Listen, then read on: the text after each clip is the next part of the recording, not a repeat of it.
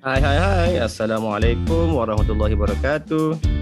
Jumpa lagi di G100 Podcast. Okey kali ini moderator anda adalah Muhammad Azinuddin Atau lebih dikenali sebagai Walid Okey Walid kali ini tak bersorangan tau. Ha, Syok kali ni. Ha, Walid ada teman. Teman Walid kali ni adalah Orang yang tak kurang hebatnya ya. Okey Tuan Muhammad Khairi Hakim.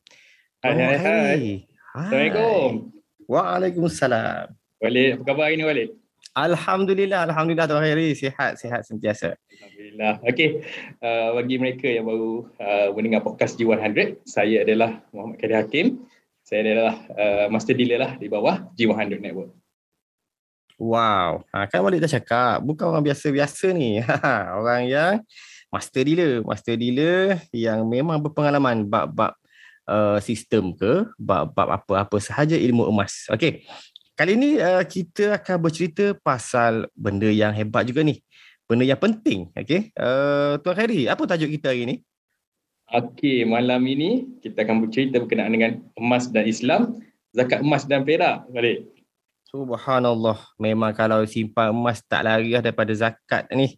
Betul, Memang kalau betul. simpan satu gram pun dah tanya. Uh, zakat berapa nak kena biasa kan? Betul tak tuan? Betul-betul. Okey, kali ini uh, kita punya tetamu untuk mengulas uh, tajuk kita zakat emas dan perak ni bukan calang-calang orangnya ni. Okey, saya Walid nak persilakan okey mem- memperkenalkan lah, memperkenalkan tetamu pertama, panelis pertama kita uh, Ustaz Muhammad Faizal bin Muhammad Mukhtar juga public gold master dealer. Okey, berasal daripada Pahang, berumur 39 tahun, uh, Beliau adalah seorang pengusaha Mahat Tafiz. Eh? Wow. Pengusaha Mahat Tafiz. Okay. Uh, Assalamualaikum uh, Ustaz Faizal. Waalaikumsalam warahmatullahi wabarakatuh. Terima kasih. Tuan Walid menjemput dan Tuan Fauzan menjemput saya pada kali ini dalam program podcast. Saya berbesar hatilah kerana dia beri peluang ah, memberi menceritakan tentang emas, zakat emas dan perak. Ah, Kita sebagai orang Islam kalau emas dan perak tidak lari daripada zakat. Betul Ustaz. Sama Betul sekali Ustaz. saya seperti mana yang diberitahu oleh Walid tadi, saya Ustaz Muhammad Faizal bin Muhammad Maktur berasal dari Pahang, kini menetap di Tanjung Karang Selangor. Umur sebenarnya tahun ni 40 tapi tak cukup lagi saya, saya tulis 39 lah. Nampak Eh, tiga kita tu nampak sebaya ni Ustaz. Uh, okay. Position saya sekarang Alhamdulillah mengesahkan Muhammad Tafiz sendiri dan pangkat dalam dalam jiwa the public ni master master dealer lah Alhamdulillah. Jadi Tafiz di saya- mana ni Ustaz? Ah, Muhammad Tafiz saya sekarang ni di Tanjung Karang Selangor. Okey, Alhamdulillah. Te- Tempat semasa saya sekarang di Selangor lah. Sebenarnya saya terpanggil lama dah. Ah, dulunya pernah dipanggil oleh apa Abang Long kita untuk beritahu ceritakan tentang zakat dalam dalam WBM tapi belum kesempatan tapi kali ini alhamdulillah ah, dijemput untuk kali ini. Jadi sedikit penangan saya jadi saya kembali pada Walid insya-Allah. Alhamdulillah. Terima kasih Ustaz Faizal. Okey Tuan Khairi, siapa kita punya panelis kedua ya? Apa masa saya mengenalkan juga ah, panelis kita kedua uh, pada podcast Johan malam. Uh, beliau adalah Tuan Hisham bin Abdul Rahman berasal daripada Macang, Kelantan. Berumur 38 tahun. Okey Ustaz, khabar? Alhamdulillah. Assalamualaikum warahmatullahi wabarakatuh. Waalaikumsalam. Selamat datang ke G100 Podcast Ustaz. Terima kasih kerana jemput saya pada hari ini. Uh, nama diberi, nama saya Hisham bin Abdul Rahman. Uh, saya asal Macang Kelantan berumur 38 tahun dan saya dah tinggal uh, di Rawang selama 7 tahun. Uh, 7 tahun dan sebelum ni saya mengajar di Kelantan di Ma'had Muhammadi dan Tahfiz Sains di Kuala Nas dan uh, berhijrah ke sini 7 tahun dan saya mengajar uh, dalam subjek bahasa Arab di sekolah uh, sekolah kebangsaan Taman Tun Teja dan pangkat saya dalam uh, public school adalah priority dealer. Saya terima kasihlah kerana menjemput saya uh, untuk berkongsi uh, bukan untuk uh, tunjuk ajar eh untuk berkongsi saja uh, bersama sahabat saya sebenarnya uh, Ustaz Faizal ni Ha, ya betul. dulu. Uh, satu madrasah. Madrasah tahfiz di Kubang Bujo. Jadi Alhamdulillah. antara satu sama lain lah. Uh, Oh, sesi jejak kasih kan ni. Saya main bola sekali dulu. Ah, Ah. Satu Uh, Wadi, Wadi pasal tak malam ni kita sebenarnya semua ada uh, ada pantai timur punya dah kah saya rasa ni. kan? Ada Kelantan, Pahang kan dengan nu ah. Okey. ah, betul betul. Uh, Walid rasa bertuah sangat lah. Uh, Walid dikelilingi oleh orang-orang yang hebat ni. Ya Allah, Ustaz Faizal, Tuan Hisham, uh, rakan moderator, semuanya yang hebat-hebat. Okey, uh, tak nak buang masa kat sini. Uh, Walid rasa dah boleh kita mulakan untuk soalan pertama boleh ya? Uh, Boleh boleh insyaAllah. Okey, insyaAllah. Okey, baik. Macam ni, uh, Ustaz. Ustaz Faizal, eh? Ya. Kalau Ya, tengokkan kita punya tajuk podcast hari ni, uh, Ustaz boleh tak uh, ceritakan, terangkan jumlah gram, nisab dan uruh yang dikenakan zakat tu? Berapa banyak yang baru kena zakat ni? Sebab Walid selalu dapat uh, soalan uh, orang dah start nak start satu gram pun bila nak kena bayar zakat? Orang dah tanya dah. Macam mana tu Ustaz? Memang betul ramai orang yang gram pertama beli terus tanya pasal zakat. Ha, jadi kebanyakannya orang di luar sana belum faham sebetul-betulnya apa maksud zakat emas dan perak. Ha, dan penjelasan ni semoga penjelasan sedikit perkongsian ni dapat memberi merungkaikan apa yang serabut insya-Allah. InsyaAllah. Jadi saya kongsikan sedikit apa yang betas, uh, soalan yang diberi tadi. Kita kena tahu emas dan perak adalah barang wi- ribawi. Masuk barang ribawi ni bawa barang yang ada unsur-unsur riba. Jadi hukum pada dia ditentukan oleh Allah SWT dan uh, ditunjuk ajar oleh Nabi Muhammad sallallahu alaihi wasallam. Allah. Jadi kita tak boleh reka. Hukum kepada emas dan perak kita tak boleh reka. Maksud tak boleh reka, aku dah ada 2 gram emas, aku nak bayar zakat pada dia. Pada emas tersebut. Ha, jadi kita tak boleh sendiri-sendiri. Dia tak jadi zakat. jadi dah ketetapan untuk emas. Emas emas ni dia ada dua jenis. Ha, emas simpan dan emas perhiasan. Jadi kalau emas simpan dan emas perhiasan, zakat dia, nisab dia berbeza. Dia panggil bahasa Arab huli untuk perhiasan wanita lah. Biasa lelaki tak ada perhiasan. Jadi kalau huli ni, perhiasan ni, zakat yang uruf ijma' dia, biasanya 800 gram. Ada Oh. setengah tempat 850 gram. Tapi kebiasaannya, kebiasaannya 800 lah uruf. Ha, ni berpandukan pada Selangor lah. Ke- Kebanyakan negeri pun pakai urut yang sama 800. Andai kata dia simpan 800 gram. Dan emas perhiasan ni maksud dia pakai 800 gram. Ha, jadi setelah setahun cukup 800 gram, tak berusik, tak tak tak berkurangan daripada 800 tu, dia kenakan zakat. Zakat dia 2.5% je. Ha, itu kalau barang barang barang perhiasan lah. Tapi kalau barang yang bukan perhiasan, maksudnya kita sebagai lelaki ingin menyimpan emas, jadi kita tak tak simpan rantai apa semua, kita biasa simpan dinar, gold bar. Ha, jadi hukum asal dia zaman Nabi SAW emas uh, dinar dan perak, dinar dan dirham ni digunakan sebagai mata wang. Jadi mata wang mereka apabila dah ditentukan oleh Allah SWT sebagai barang ribawi, ia dikenakan zakat.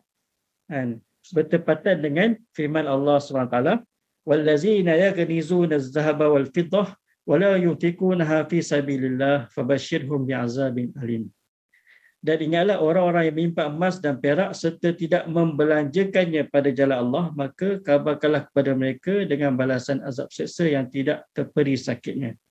Maksud Allah Ta'ala beritahu, siapa yang simpan emas dan perak. Zaman dulu, harta mereka kebanyakannya emas dan perak. Kebanyakan harta zaman-zaman zaman Nabi SAW, zaman sahabat, emas dan perak. Sehingga kan baju besi pun daripada emas untuk berperang. Baju besi daripada perak maksudnya, emas dan perak. Water wang mereka pun dari emas dan perak. Jadi kebanyakan harta mereka dari emas dan perak. Jadi ditentukan zakat pada mereka. Jadi kalau barang simpanan, maksudnya barang simpan yang dikena zakat, emas simpan hanya 85 gram. Maksudnya hanya tu, maksudnya tak sampai tunggu 800 lah. 85 gram bertepatan dengan 20 dinar. Ha, sebab apa? Nabi SAW beritahu Barang siapa yang ada padanya 20 dinar dan cukup haul maka hendaklah dia wajib dia wajib ke atasnya zakat setengah dinar. Jadi untuk emas 85 gram emas simpan bersama 10 dinar zakat dia adalah setengah gram. Eh bukan, zakat dia adalah uh, setengah dinar, sorry. Minta maaf, setengah dinar zakat dia. Itu untuk emas. Dan kalau perak, zakat perak 595 gram bersamaan dengan 20 dirham. 200 dirham, sorry. 200 dirham. Okey. Saya tertarik sebenarnya apa mengikut produk-produk yang dikeluarkan oleh Public Gold. Produk yang dikeluarkan oleh Public Gold dalam dinar, kita tengok ada setengah dinar, satu dinar, lima dinar dan sepuluh dinar kaedah orang bayar uh, mungkin masuk ke tasyuk seterusnya kaedah bayar zakat ni tak apalah. Zakat ni itu dulu huruf untuk untuk soalan yang pertama tadi nisab dan nisab dia dikira apabila seseorang tu dah cukup hari ni contoh hari ni tarikh sekian hari ni cukup emas dia 85 gram. Ah bukan esok dia kena bayar zakat tahun depan tarikh yang sama hari ini baru dia kena keluar zakat sekiranya emas dia berkekalan 85 ataupun lebih. Ha, tu kira haul dia.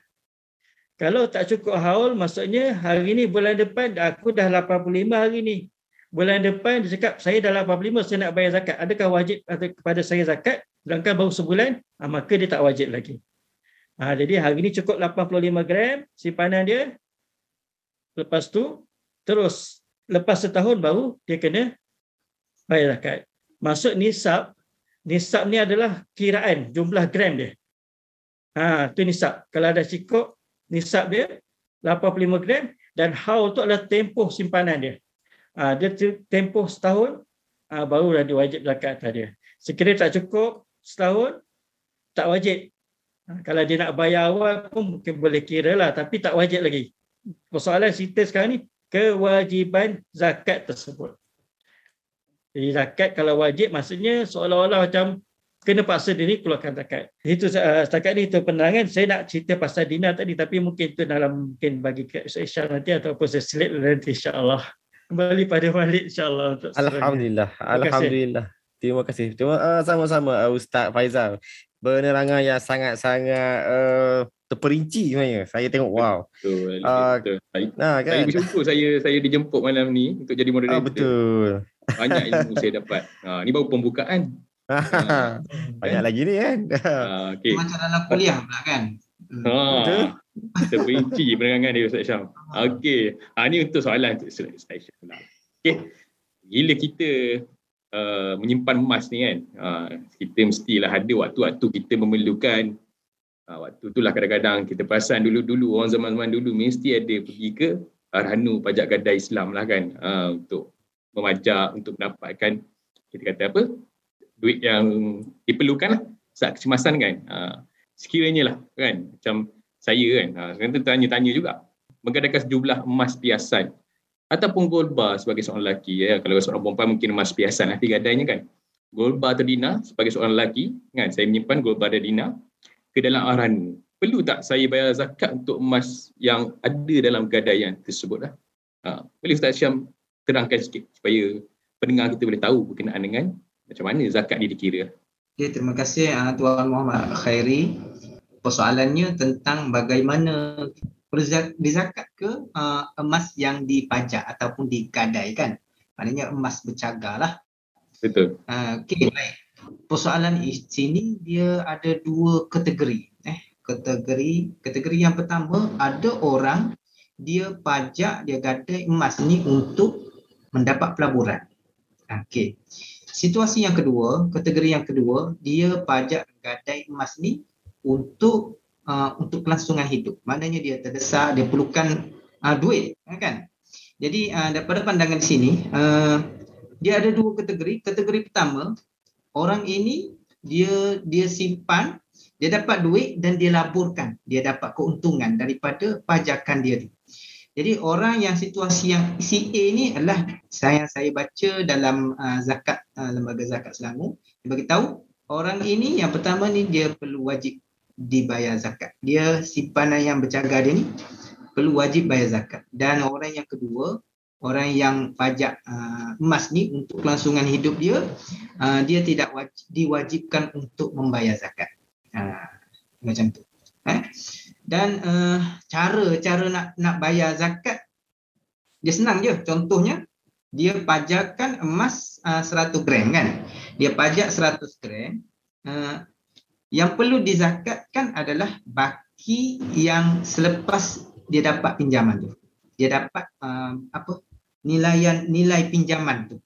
Uh, bukan uh, bukan uh, yang dipajak tu tetapi baki selebihnya. Contoh 100 gram uh, baki yang tidak dipajak itu nilaian yang baki itu dia perlu uh, dia perlu bayar zakat. Sekiranya dia ada simpan 100 gram di rumah lah.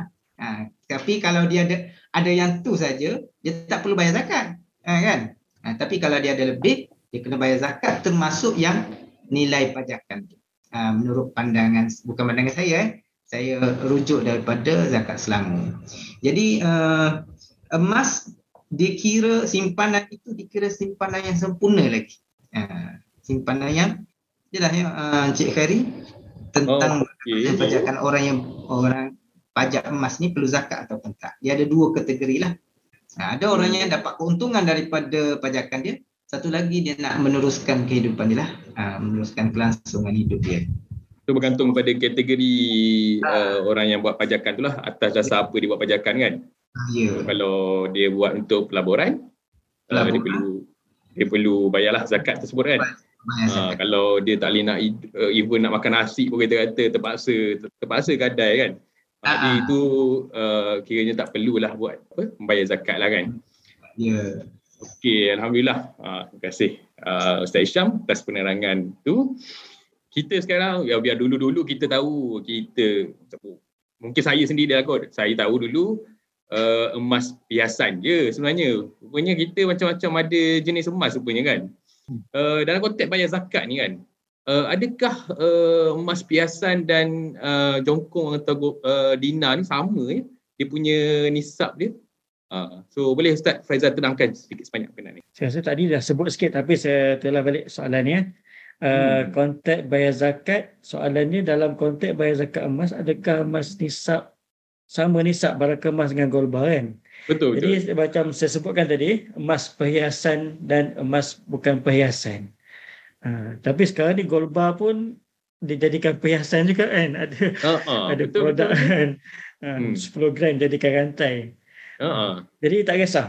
Ha, tapi kebanyakannya emas perhiasan ni daripada jenis emas tu 916 dan emas bukan perhiasan atau korban ataupun dinar emas 99 kalau istilah orang kampung tu panggil emas 10 ha, orang lama-lama panggil emas 10 kan jadi hmm. kiraan zakat perbezaan zakat dia kalau macam saya sebutkan tadi barang barang kemas yang dipakai cukup 800 gram.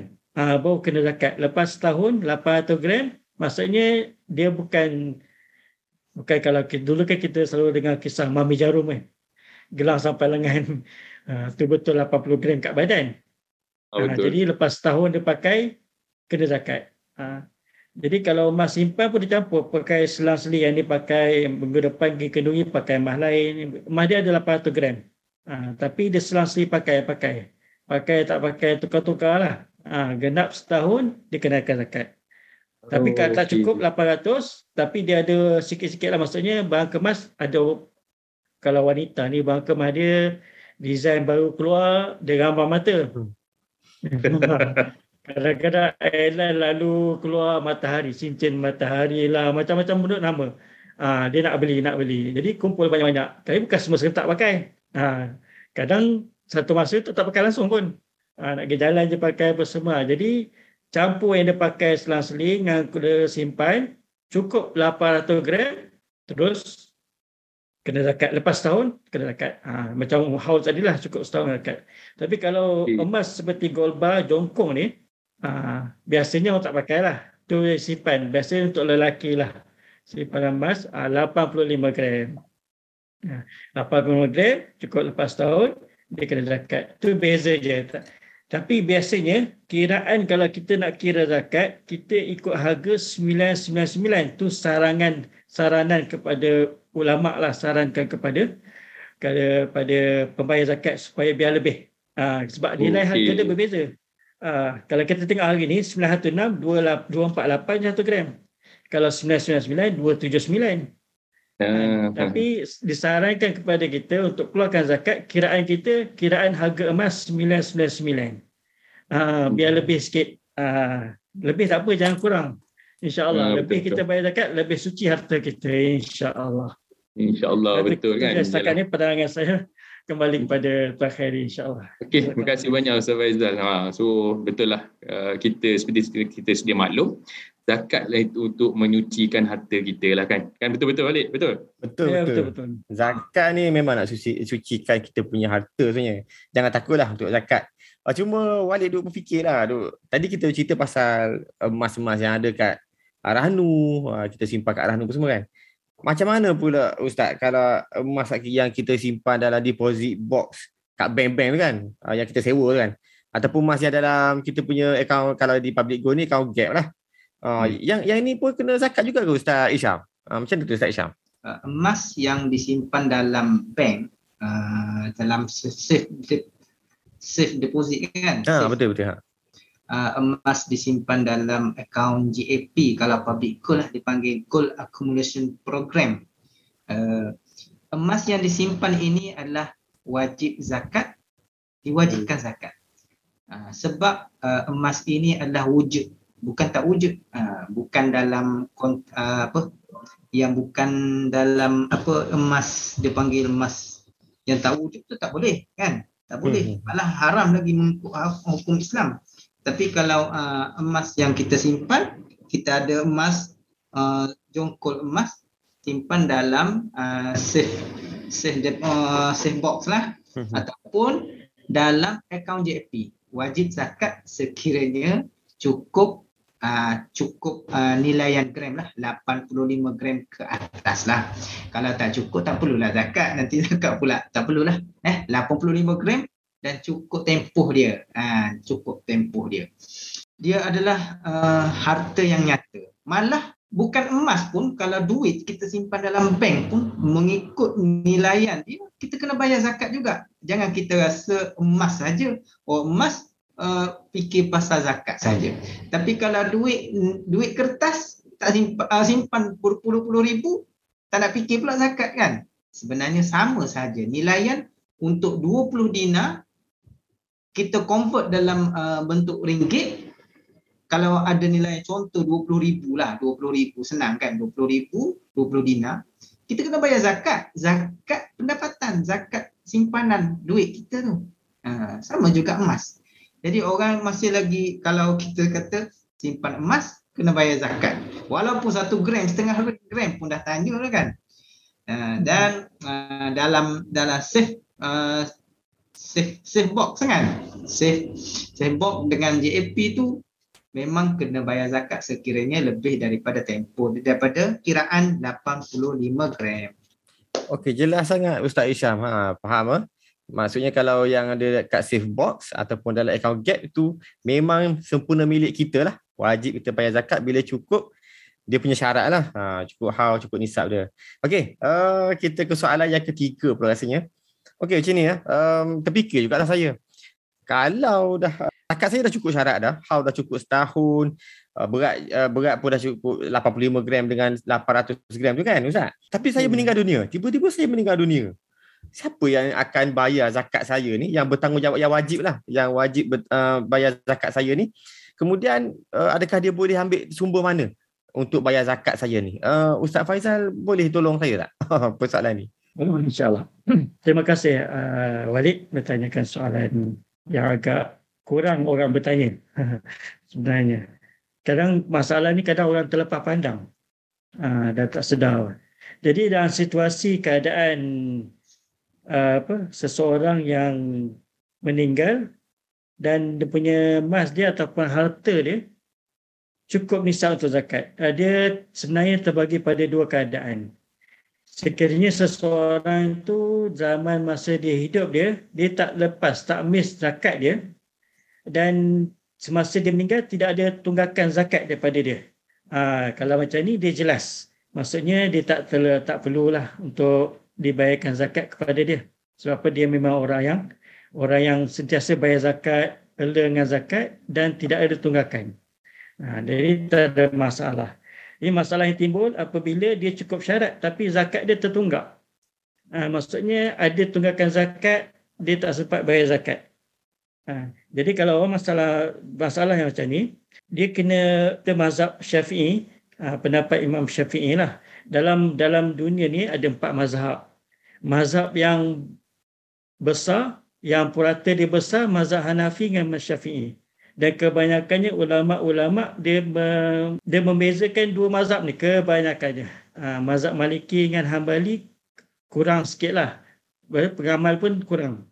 Ha, jadi dia membandingkan dengan mazhab Hanafi dengan Syafi'i. Kalau ikut mazhab Hanafi tak wajib zakat bagi dia. Sebab apa? Zakat dia dia tertakluk pada masa hidup dia. Tapi jumhur ulama dalam mazhab Syafi'i cakap harus dah wajib dikeluarkan zakat sekiranya tidak ada wasiat kena keluarkan zakat daripada harta dia sebelum difaraidkan sebelum difaraid maksudnya harta dia lepas pengenalan dia anak-anak dia atau waris dia tahu dia ni ada harta banyak dan belum dizakatkan. Contoh tidak ada bukti pembayaran zakat tidak ada risik apa sebagainya ah, maka harta tu dikira dulu zakat dibayar zakat harta dia kemudian selebihnya barulah difaraidkan Ha, orang yang bertanggungjawab untuk membayar zakat ke atas dia adalah waris dia lah. Waris terdekat dia. Itu uh, uh, pendapat juhur lama lah. Kalau kita sebagai orang Malaysia ni kebanyakannya memang syafi'i lah. Uh, syafi'i jadi kita kewajipan tu bergantung kepada waris dia. Ini masalah orang yang tertunggak zakat dan tak sempat bayar zakat. Ha, kalau masalah yang setiasa zakat, tapi dia dah cukup syarat. Masalah pertama tadi dia dah cukup zakat dia dah cukup syarat. Tetapi dia tak sempat bayar zakat. Ha, tapi kalau dia ada wasiat maka dia kena tunaikan wasiat dia mengikut satu per tiga daripada harta dia. Ha, per tiga daripada harta dia tunaikan zakat selebihnya dia faraidkan tapi kalau tak ada wasiat ada tunggakan zakat sama juga bayar zakat daripada harta dia dulu selepas tu baru dia faraidkan apa harta zakat adalah kewajipan bagi dia. Ha, selesaikan wajib seperti mana hutang lah. Selesaikan hutang-hutang dulu baru faraid. Ha, sama juga zakat. Masa zakat dia terhutang. Ha, lepas tu baru dia faraidkan kepada waris-waris dia. Itu sedikit penjelasan daripada daripada saya. So, semoga dapat memberi faham kepada para pendengar sekalian. Terima kasih. Kembali pada balik insyaAllah. Alhamdulillah. Terima kasih Ustaz Faizal. Memang jelas. Eh? Uh, kalau waris uh, kena pastikan bahawa arwah sama ada arwah tu uh, dah bayar zakat atau belum. Kalau kita tengok ya, kita kena semak dia punya tunggakan lah. Kalau ada tunggakan ya, betul. perlu diselesaikan untuk uh, kebaikan uh, arwah lah. Uh, okay. Ya betul. Sebaiknya memang Kebiak, kita kena ke... kena maklumkan eh. No, uh, betul. Zakat ke apa kebayaran zakat kita pada ahli keluarga kan. Betul ya, betul. Saya setuju dengan tuan tuan Harry. Okey. Kebiasaannya orang ada harta ni dia dia ada manage. Mereka orang banyak harta ni dia pandai manage harta harta dia. Ha uh, uh, sebab dia banyak harta. betul betul betul. eh, kita tak ada harta ni tak boleh nak manage lah. Alhamdulillah. Banyak hutang. Alright, kita dah uh, bercerita banyak pasal zakat daripada awal tadi uh, dan sampai sekarang. Hmm. Okay, so mesti ada pendengar-pendengar kita yang tertanya kan. Dah excited nak bayar zakat ni. Uh, Ustaz Isyam boleh terangkan. Kalau kita zakat kata zakat fitrah, kita bayar bulan puasa, boleh pergi jumpa kat masjid apa semua kan. Uh, so dalam zakat emas ni, bagaimanakah cara pembayaran zakat emas dan perak lah bila sudah cukup hurufnya lah. Terima kasih uh, Tuan Muhammad Khairi. Sekarang kita zaman dah cepat, mudah. Kan? Kita semua nak cepat dan mudah semua. Segera. Kalau senang tuan-tuan uh, uh, boleh saja uh, buka laman web zakat to you kan? Zakat dua you. Boleh. Dia ada kiraan dia berapa nilaian emas kita uh, dia, dia bu- boleh pula kita boleh tulis uh, ni zakat uh, perhiasan. Eh zakat perhiasan pula. Emas perhiasan. Emas perhiasan ada pula kita boleh tekan uh, ini emas simpanan. Dia ada dua kan? Jadi dia dia buat kiraan siap-siap dah. Macam kalkulator lah. Kita nak beli kereta kan kalkulator kita kalkulate dia, dia dah kira. Kalau tapi secara manual lah. Kadang-kadang orang kata eh benda ni tak boleh kena kira secara manual. Padahal dah ada dah sebenarnya. Uh, sekarang dah mudah melalui handphone kita boleh bayar direct saja.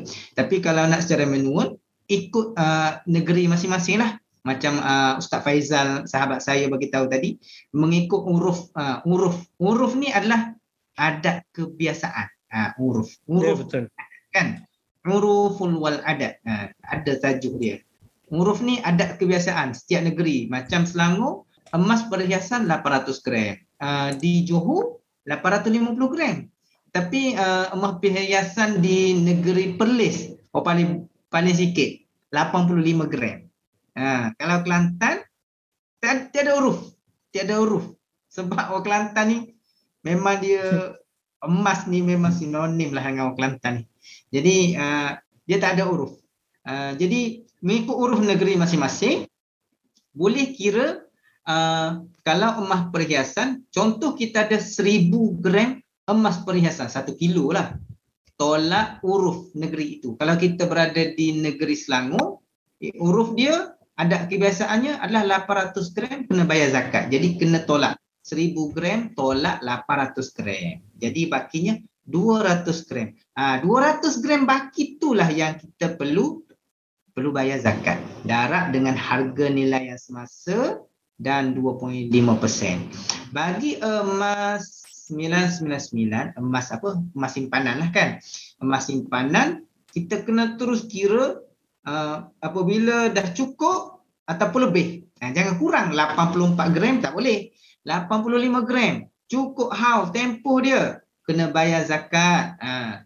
Macam mana kiranya? 85 gram. Contoh kita ada 90 gram lah, le- lebih 5 gram. 90 gram darab dengan nilai yang semasa dan bahagi 2.5%. Ha, kita dapat nilaian berapa zakat tu lah.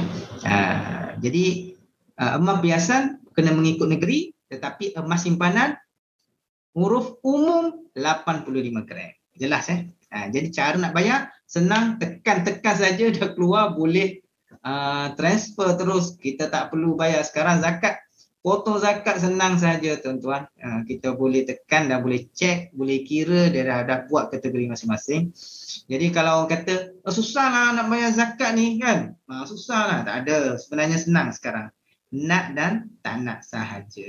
Okey, serahkan kepada moderator. Jelas ya? Okay, terima kasih banyak Ustaz Syam. Jelas kan. Ah, macam mana nak bayar zakat sekarang ni semuanya di hujung jari lah. Kan, ah, tapi sekali-sekala kita nak jumpa juga kan. Oh, boleh pergi ke pejabat zakat yang terdekat untuk uh, ni lah. Ah, bayar zakat di sana. Betul kan? Ah, Uh, boleh tak saya nak tambah sikit, bukan nak tambah, nak mencelah sikit pasal Dina tu. Uh, sikit je, keluaran public goal kan. Public goal keluarkan satu Dina, lima Dina, sepuluh Dina dan setengah Dina. Jadi kalau kita tengok kat sini, 20 zakat zakat simpanan, zakat dia 20 Dina. 20 Dina bersama 85 gram. Dan ada keluaran setengah Dina. Setengah Dina itulah jumlah zakat yang perlu dikeluarkan daripada 20 gram. Jadi mudah. Kita beli setengah dina, bagi kat orang zakat. Bagi kat pejabat zakat ataupun nilaikan setengah dina tu. Jadi zaman dulu, dina setiap kali bayar zakat, emas mereka berkurangan. Sebab apa? Dia pecahkan daripada seketul emas tu, keluarkan setengah dina. Eh, setengah gram.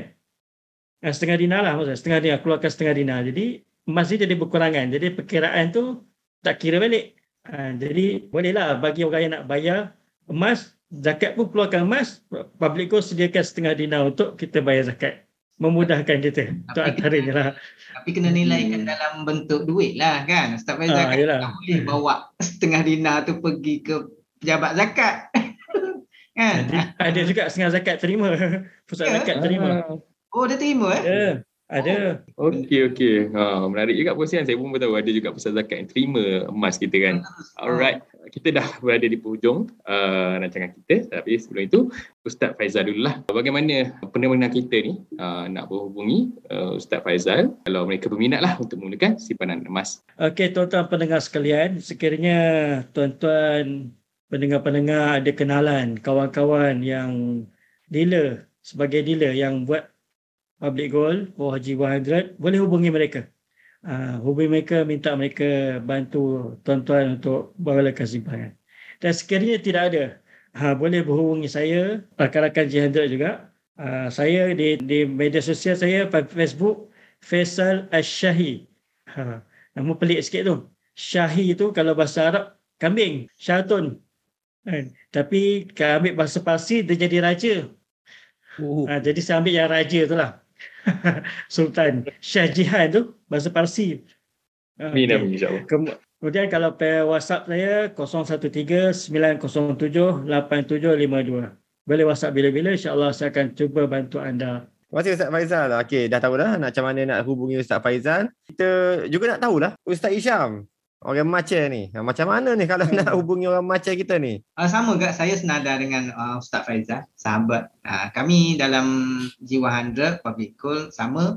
Uh, kalau sekiranya tuan-tuan ada jumpa sahabat-sahabat, ada dealer-dealer yang aktif, uh, yang yang lebih rapat dengan tuan-tuan, boleh rujuk kepadanya. Dan sekiranya tak ada orang lain, ingin menyimpan emas dan bertanyakan untuk belajar-belajar emas, uh, kami grup Jiwa 100 ibarat satu keluarga dan sekiranya ini khusus untuk uh, belajar dengan saya, saya boleh bantu tuan-tuan boleh tengok melalui Facebook uh, Hisham bin Abdul Rahman uh, FB page Public Goal Malaysia by Hisham. Uh, boleh tengok saya aktif di sana dan boleh juga WhatsApp saya 0139199015.